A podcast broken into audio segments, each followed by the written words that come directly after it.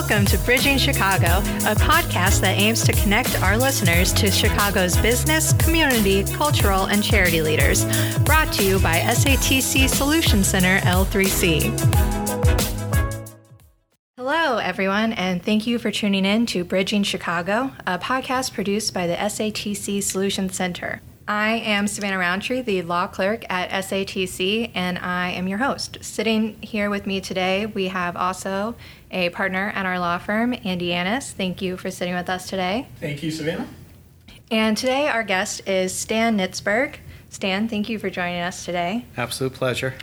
Uh, Stan is the principal at MidAmerica Real Estate Group, where um, he works on many North Michigan Avenue locations and has been involved in over two billion dollars of retail investment sales transactions, and is also the six-time recipient of Chicago Market Retail Broker of the Year.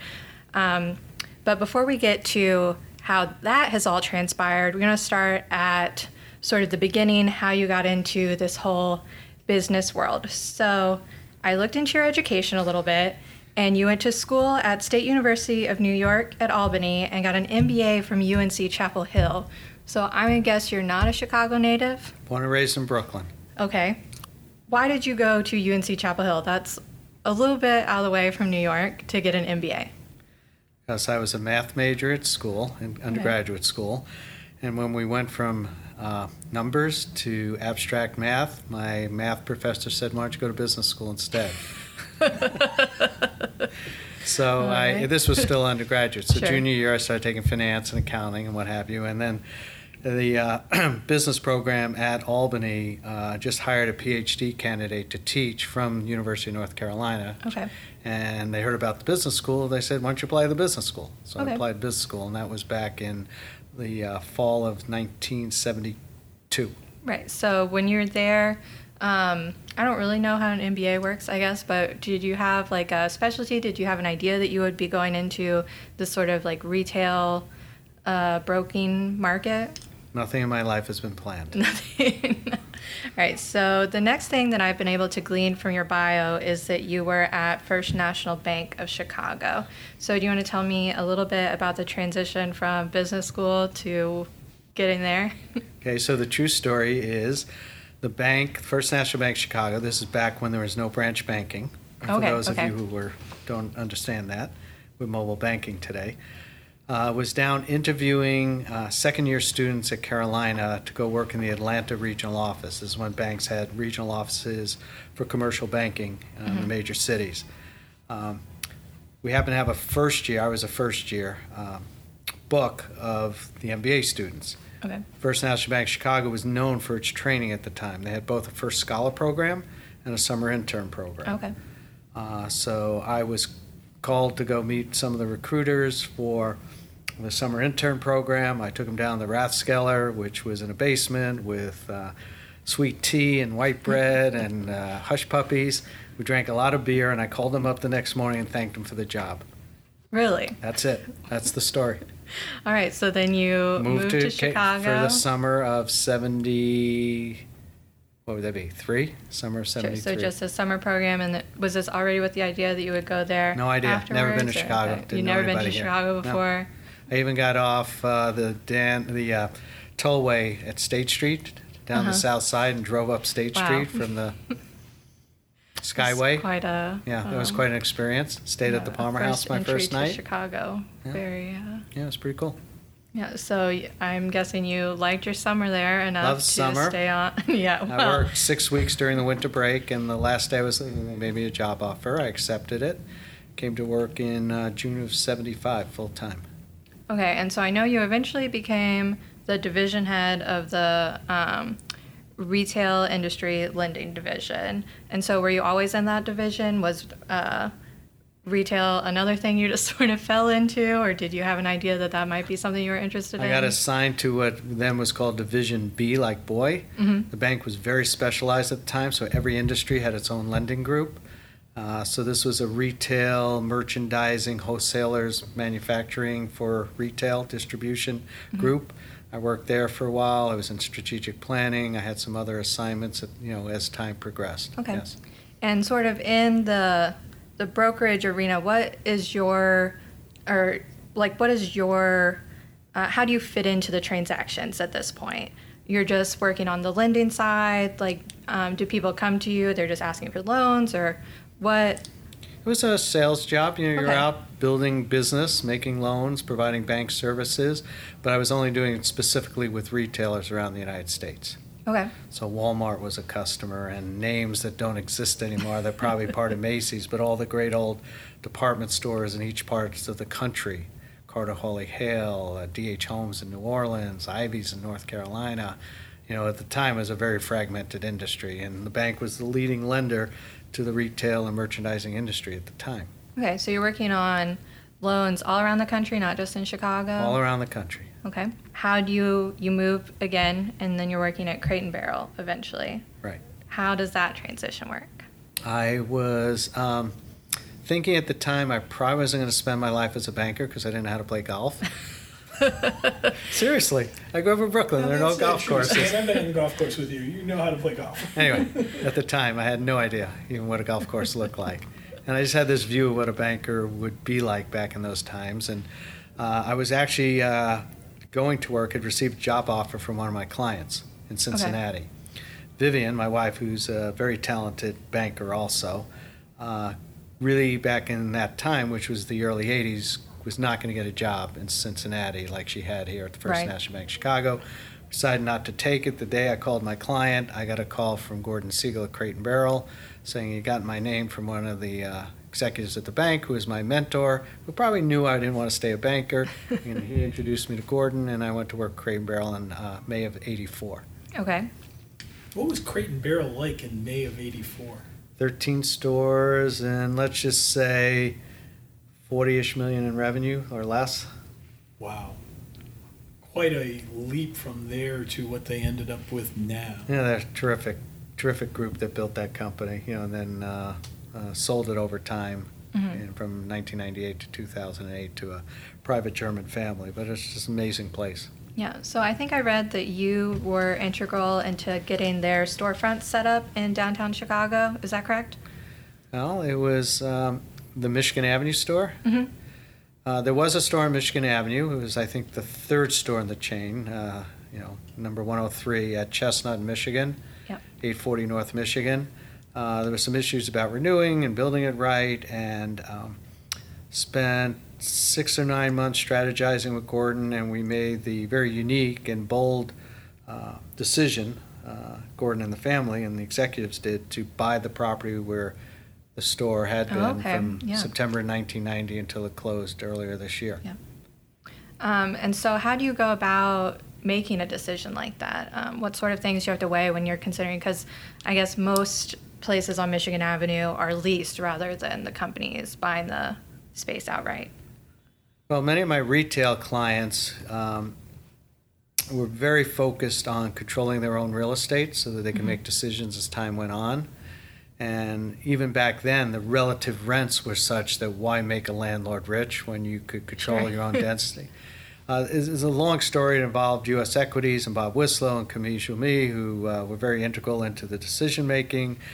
Uh, yet in the final analysis, being able to create your own building and your own mm-hmm. image, uh, your own presentation, and not have a tower on top of you and let Crate and Barrel speak to who and sure. what it was, was more important than anything else. Yeah. It was a very bold move because Uh, you know, it's a large purchase economically and, uh, you know, a big decision uh, relative to the store. Yeah, a very large purchase, especially because Crate and Barrel, was, it was five stories at the time. Did it take the whole building? Yeah, it was built yeah. solely for Crate and Barrel. Yeah, yeah basement, so, four stories, and a little rooftop. Yeah, I would imagine that's, a, when you're thinking about that much space, a lot different decision than just a smaller storefront that you see on a lot of places on yeah. Michigan Avenue. But it turned out well for everyone over time, I think. Yeah. And so then you move on to uh, working at MidAmerica, where you still are. So that's in nineteen ninety-one, which is uh, MidAmerica. Long time. MidAmerica started in nineteen eighty-four. So you're sort of you're there within the first few years of it starting as well. So um, tell me some about the move from Crate and Barrel to MidAmerica. Did you sort of get a taste for the retail space more, figuring out that Crate and Barrel situation? Um, Well, it wasn't necessarily planned either. like okay. you know, getting the job or getting a phone call to go to Crate.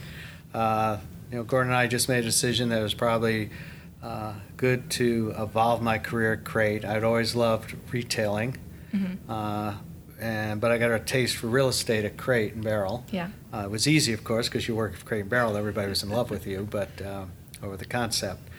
So I was just thinking about how can I take my retail interest and expertise and love and enjoyment of real estate and try to see what I do with it next. Yeah. And so that led you to MidAmerica? You just... Well, it led me to a lot, uh, luckily a lot of interviews, but most of them had big black binders behind the person I was interviewing with, uh-huh. of budget books and strategy sure. books. And having been a banker and then gone to Crate and Barrel, the last thing I had an interest to do was go work and do budgets and financial analysis and be in a corporate environment.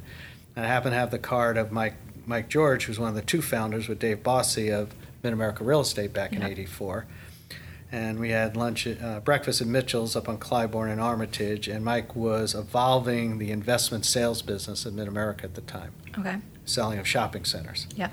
And since I was a banker and I had retail expertise or interest, Uh, it just made sense that I'd give it a go, and I had a very supporting wife, Vivian, and two kids and a mortgage, and we tried it. I thought we'd just try this just, real estate brokerage thing.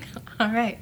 So MidAmerica is the leading full-service retail uh, real estate organization in the Midwest, and since you've been there for a long time, I would think that you've probably helped to shape a lot of the direction that they've gone. I guess you've done it a lot with downtown urban real estate, but... Um, How have you sort of seen yourself shaping the way this company has been going?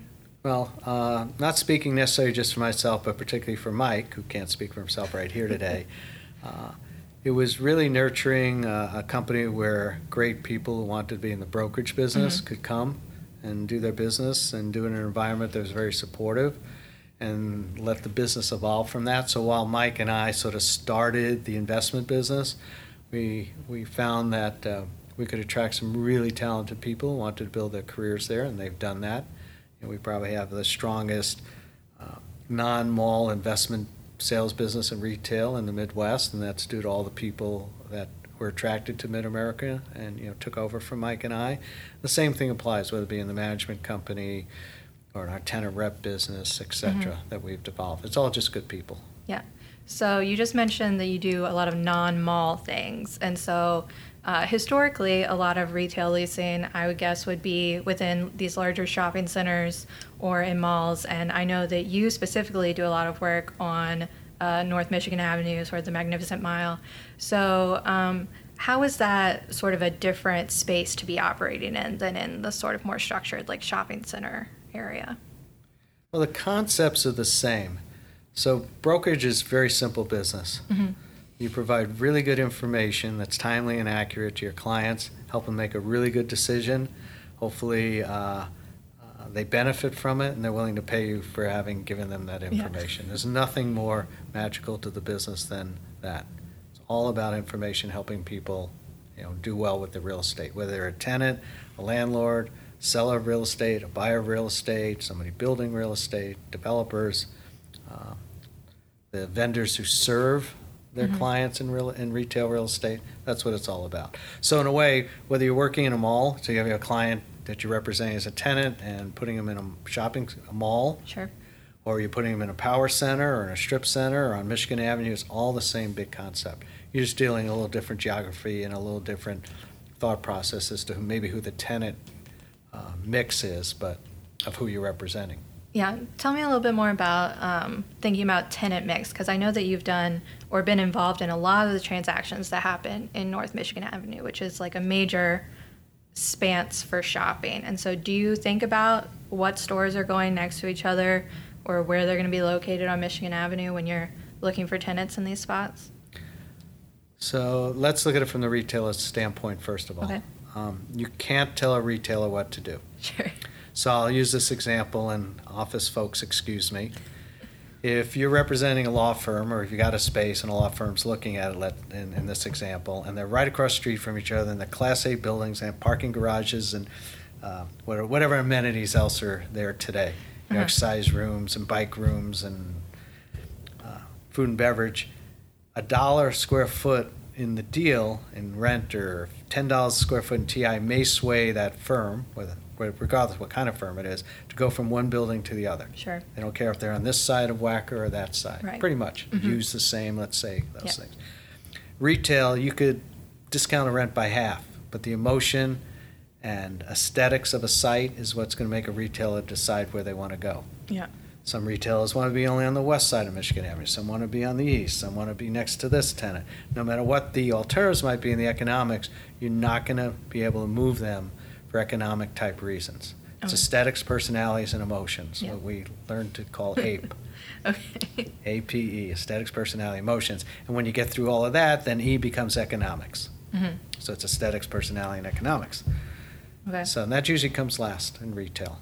The economics comes last in yeah, retail? Yeah, because you have to get them over the subjective parts of the deal first.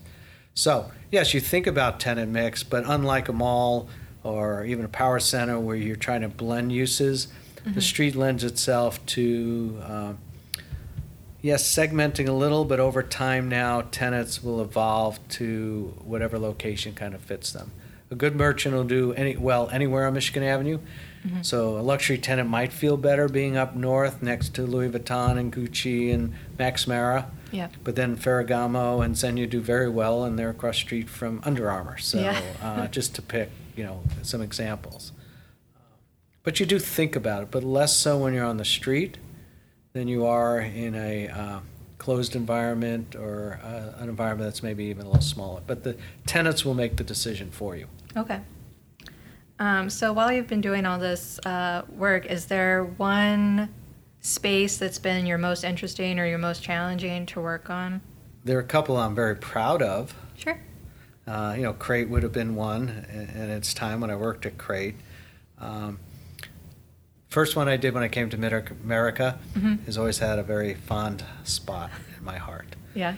Uh, it's southwest corner of uh, State and Madison. Okay. Uh, it was a Uh, originally uh, S S Kresge building off the corner and a building called the Chicago building at the southwest corner. Mm-hmm. Uh, Chicago building was totally vacant okay. uh, and in disrepair. Kresge at the time was like a Woolworths okay. uh, at best, or maybe mm-hmm. a Champ Sports. Yeah. Goes back to the early nineteen nineties.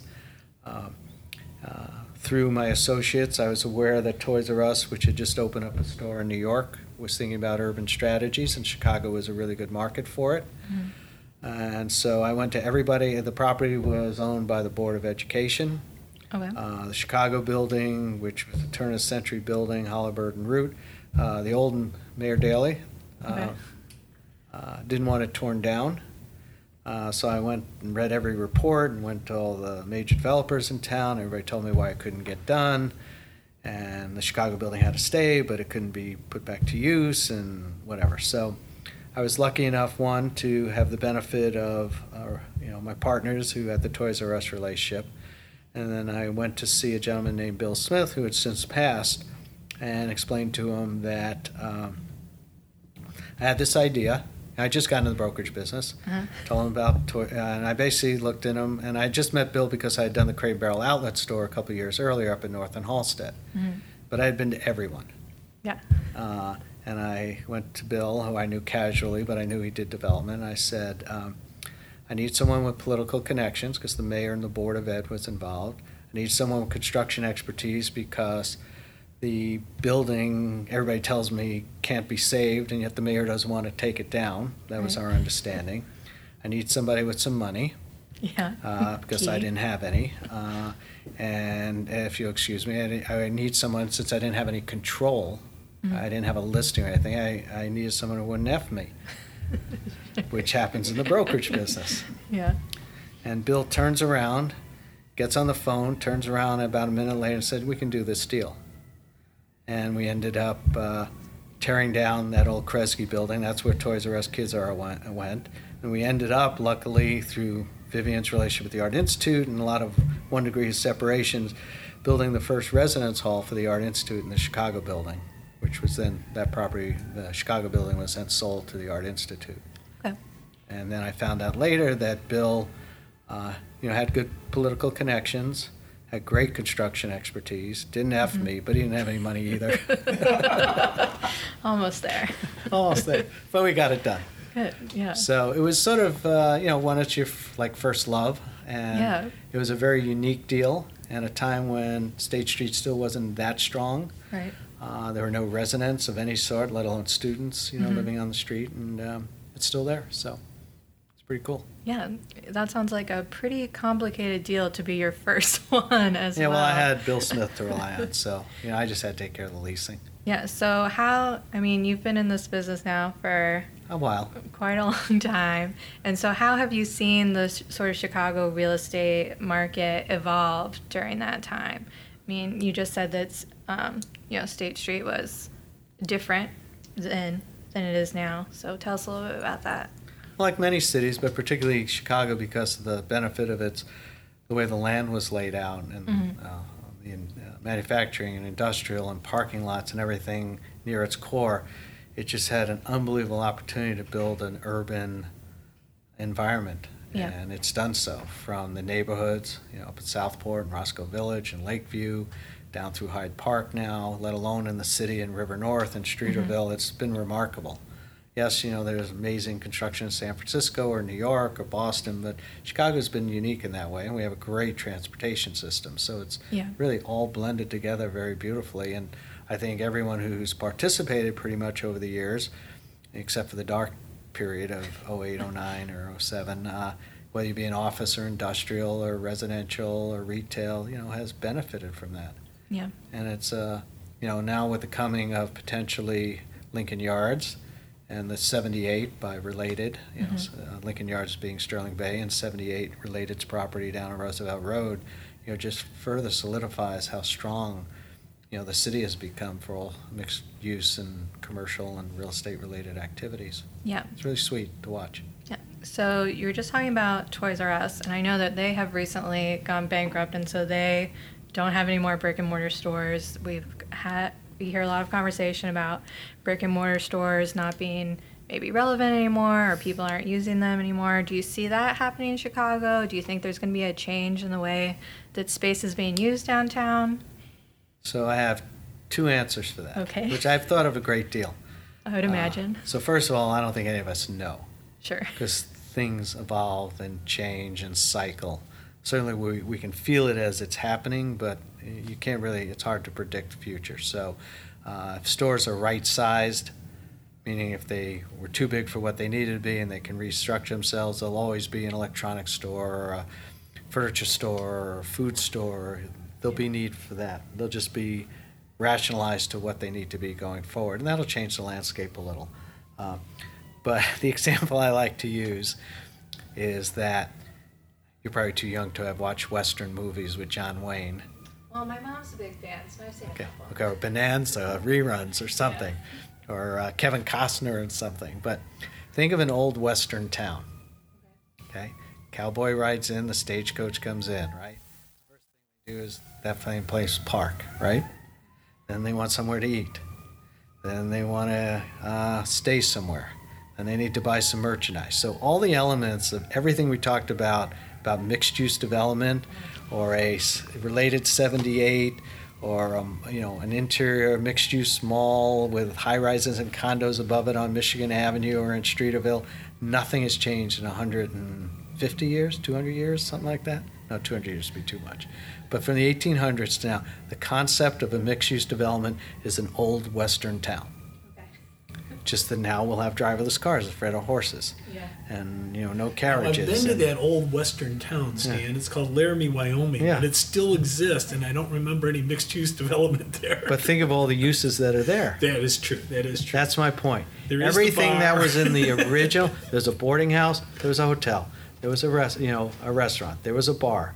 Okay. There's a general merchandise store. And there are no Taco Bells or McDonald's, right. or there's barely a Starbucks. Right. But you could get a cup of coffee, you get a shot of whiskey, you could have your horse boarded and taken care of, and you wrapped it, you know, your rope up around the little stanchion, and you parked That's your true. horse.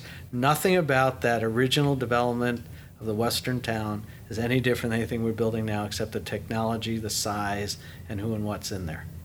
So it's a long way of saying, you know, Will Toys R Us come back? I think there was an article in the paper they're trying to revive. In fact, yeah, this week there's somebody that is reju- uh, rejuvenating the stores and, and reopening some of the stores. So acquired some of the name rights, I guess. So it'll evolve. It'll come back. It'll be here. But right now, it, your instincts would be my instincts. A lot of people's instincts. If you were a chief executive at a retail company today, and you were going into a board meeting, and you had a choice of making an investment in e-commerce, customer service, or a brick-and-mortar store with a ten-year lease, the ten-year brick-and-mortar store probably would get less attention than the other two, okay, generally speaking, across most retailers. So does that shape the way that you are looking for tenants?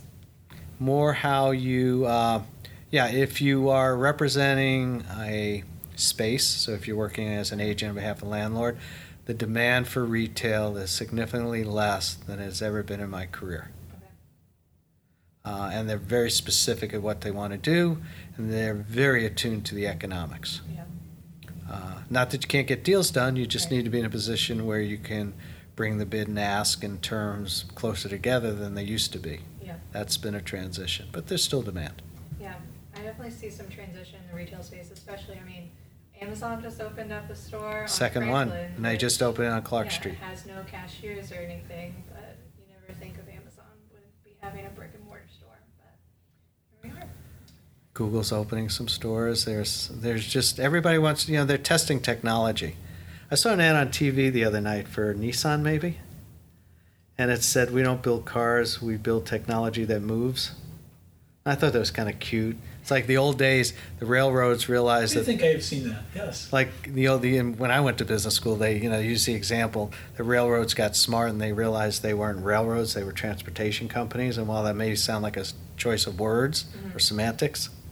It's not. It's not. So yeah. whatever Amazon Go becomes or other concepts like that, it'll evolve, uh, and it will use technology to evolve what consumers need. Food and, food and beverage is all is moving heavily to delivery now. Yeah. You know, and uh, you know, what does that mean for restaurants? People probably still want to socialize. Yeah. The but spaces can... will still be there. The tenants' use will still be there. It's going to change as to how they're going to use the spaces. I think in terms of Restoration Hardware, where they went to a concept of not selling from their store or their location, but using it as just basically a live catalog. You walk through, you look at the merchandise, and then you order it and they deliver it to you, but you can't buy anything from the store. Another way of using the space that's not necessarily the traditional retail use, I assume. Yeah. Uh, the industry and people related to like talk about the experience now of retail. Well, for, so Restoration Hardware up on Dearborn or State Dearborn, I think it is, uh, in the old mansion is an experience, okay? But ten years from now, can you get that experience by putting on a pair of goggles? I don't know. Yeah, I don't know. So the experience will evolve with technology, mm-hmm. but the concept will never change of, of you know, what the consumer wants and the idea of um, the product and what's important in terms of price point, et cetera. So if someone right now was looking into to get into sort of being a retail broker, what advice would you give them? It's a fair question. Since I went through that with my sons a couple of years ago, and we obviously have a lot of young brokers in our company or people that you mentor who are uh, children of friends, et cetera. Mm-hmm. So first, um, first thing that's important for me to share, and this is just my point of view, is you really have to understand what your personality is and how much risk you're willing to take. Okay. And you have a personality that's willing to accept a lot more no's than yeses. Sure. And you're willing to take the risk of moving up and down with markets. And that's very difficult to analyze, you know, as a young person. Mm. Uh, and then it evolves, truthfully, when you get married, and if you get married, and if you end up having children, and if you end up having children and buying a house, the, the dynamics change over time. Uh, But you have to ask yourself just really deep down what your personality is and try to examine that, because uh, it can be a very rewarding, uh, emotionally and financially uh, type career to have. Mm-hmm. It can be very depressing at times too. Sure. uh, and so you have to have great balance and, and great strength and belief in what you do. But you know, how many businesses do you get to wake up in the morning and decide where and how you want to compete? where and how you want to do business, who you want to call on, uh, you know, what idea you want to create, what do you see driving down the street, and you say this could be, you know, X, Y, and Z. There aren't many opportunities you get like that, other than maybe in a technology or app-related business, yeah. And that's why brokerage is so cool. Yeah, and the people are great. You know, most of the people in brokerage uh, are really good, and you know, it's hard right now because demand. I'm talking retail. I can't speak yeah. to office or industrial, sure. et cetera. But because demand is a little harder uh, mm-hmm. or softer, it takes more commitment to do the job. Sure. And it's a seven-day-a-week job. Yeah. When you're young. After you've worked all week, you're getting in the car on the weekends driving markets or walking markets or yeah. reading. You know, mm-hmm. you can't put it away on Friday night and pick it up on Monday morning. Sure. Uh, but so there's also no caps to what you yeah. can do and where you can do it and how much money you can make and how much fun you can have and what kind of relationships you can build. Yeah. So when you walk around Chicago and you see an empty space, are you just constantly thinking about what could go there? Or the truth is? Yeah. I email one of my associates. But you still notice it. You absolutely never, you always notice it. Yeah. Um, in fact, you know, when you're young, when younger, I'm a little more advanced in my career, but, you know, when you take your family on vacation and you're mm-hmm. like stopping and looking at things and taking photos and, you know, jotting down notes and wanting to walk into shopping centers or into stores, you know, it's just because you want, it goes back to the point I made earlier. You always want to be learning, having good information and good ideas and learning from what other people are doing and applying it for your clients here. Mm-hmm. Uh, but yeah, uh, not to be funny about it, but no, I have a great group of associates and partners yeah. and they're much more capable than yeah. I am these days. Well, you touched on what was going to be my final question, but I've heard that you've recently been doing a lot of world traveling. And so when you're doing that, you still can't set it down. You're still going to look at retail spaces. You notice them around. Well, now, I don't know who gets to listen to this, but the idea that I'm retired is not true. The second idea that Vivian and I spend a lot of time in Arizona is not true either. We probably spend less than forty-five days a year there, if not thirty. Uh, uh, but we do like to travel, yeah. and we're at a point in our lives where that's our luxury, that we like to travel, and we uh, do it with friends. And if I can learn something along the way about retail, great. But if I learn something about myself or the world, even better. Yeah. And, you know, um, as probably is the case for a lot of people like me in terms of where we are in our careers, with great partners and associates, you know, the business allows you to do that. Yeah. Uh, because you don't have to be at a desk every day, and as long as you can communicate with your clients, uh, yeah. you know, you can still serve them. But I love to travel. Yeah. Going to Where's Thailand your, uh... a couple of weeks, then Patagonia, then London, oh, then nice. India, and then so one a month. Wow, that's a lot. Where's the uh, your favorite place you've been recently? I have no favorites. No favorites? Love yeah. them all? Yeah. I have one favorite city, which is London, but I have really no favorite place. They're all pretty cool.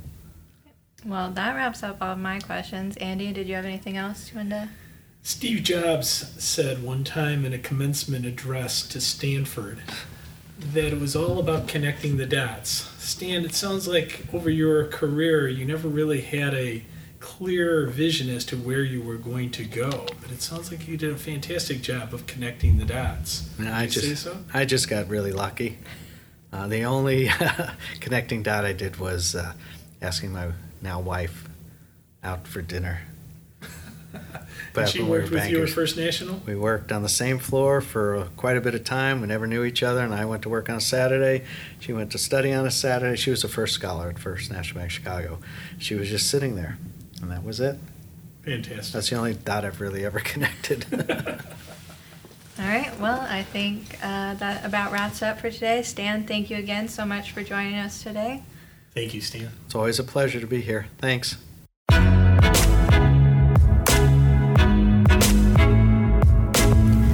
Thanks for listening to this episode of Bridging Chicago, as produced by the S A T C Solution Center.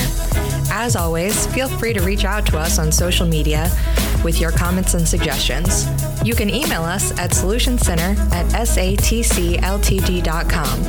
Find us on Twitter and Instagram, where our handle is at Bridging Chicago.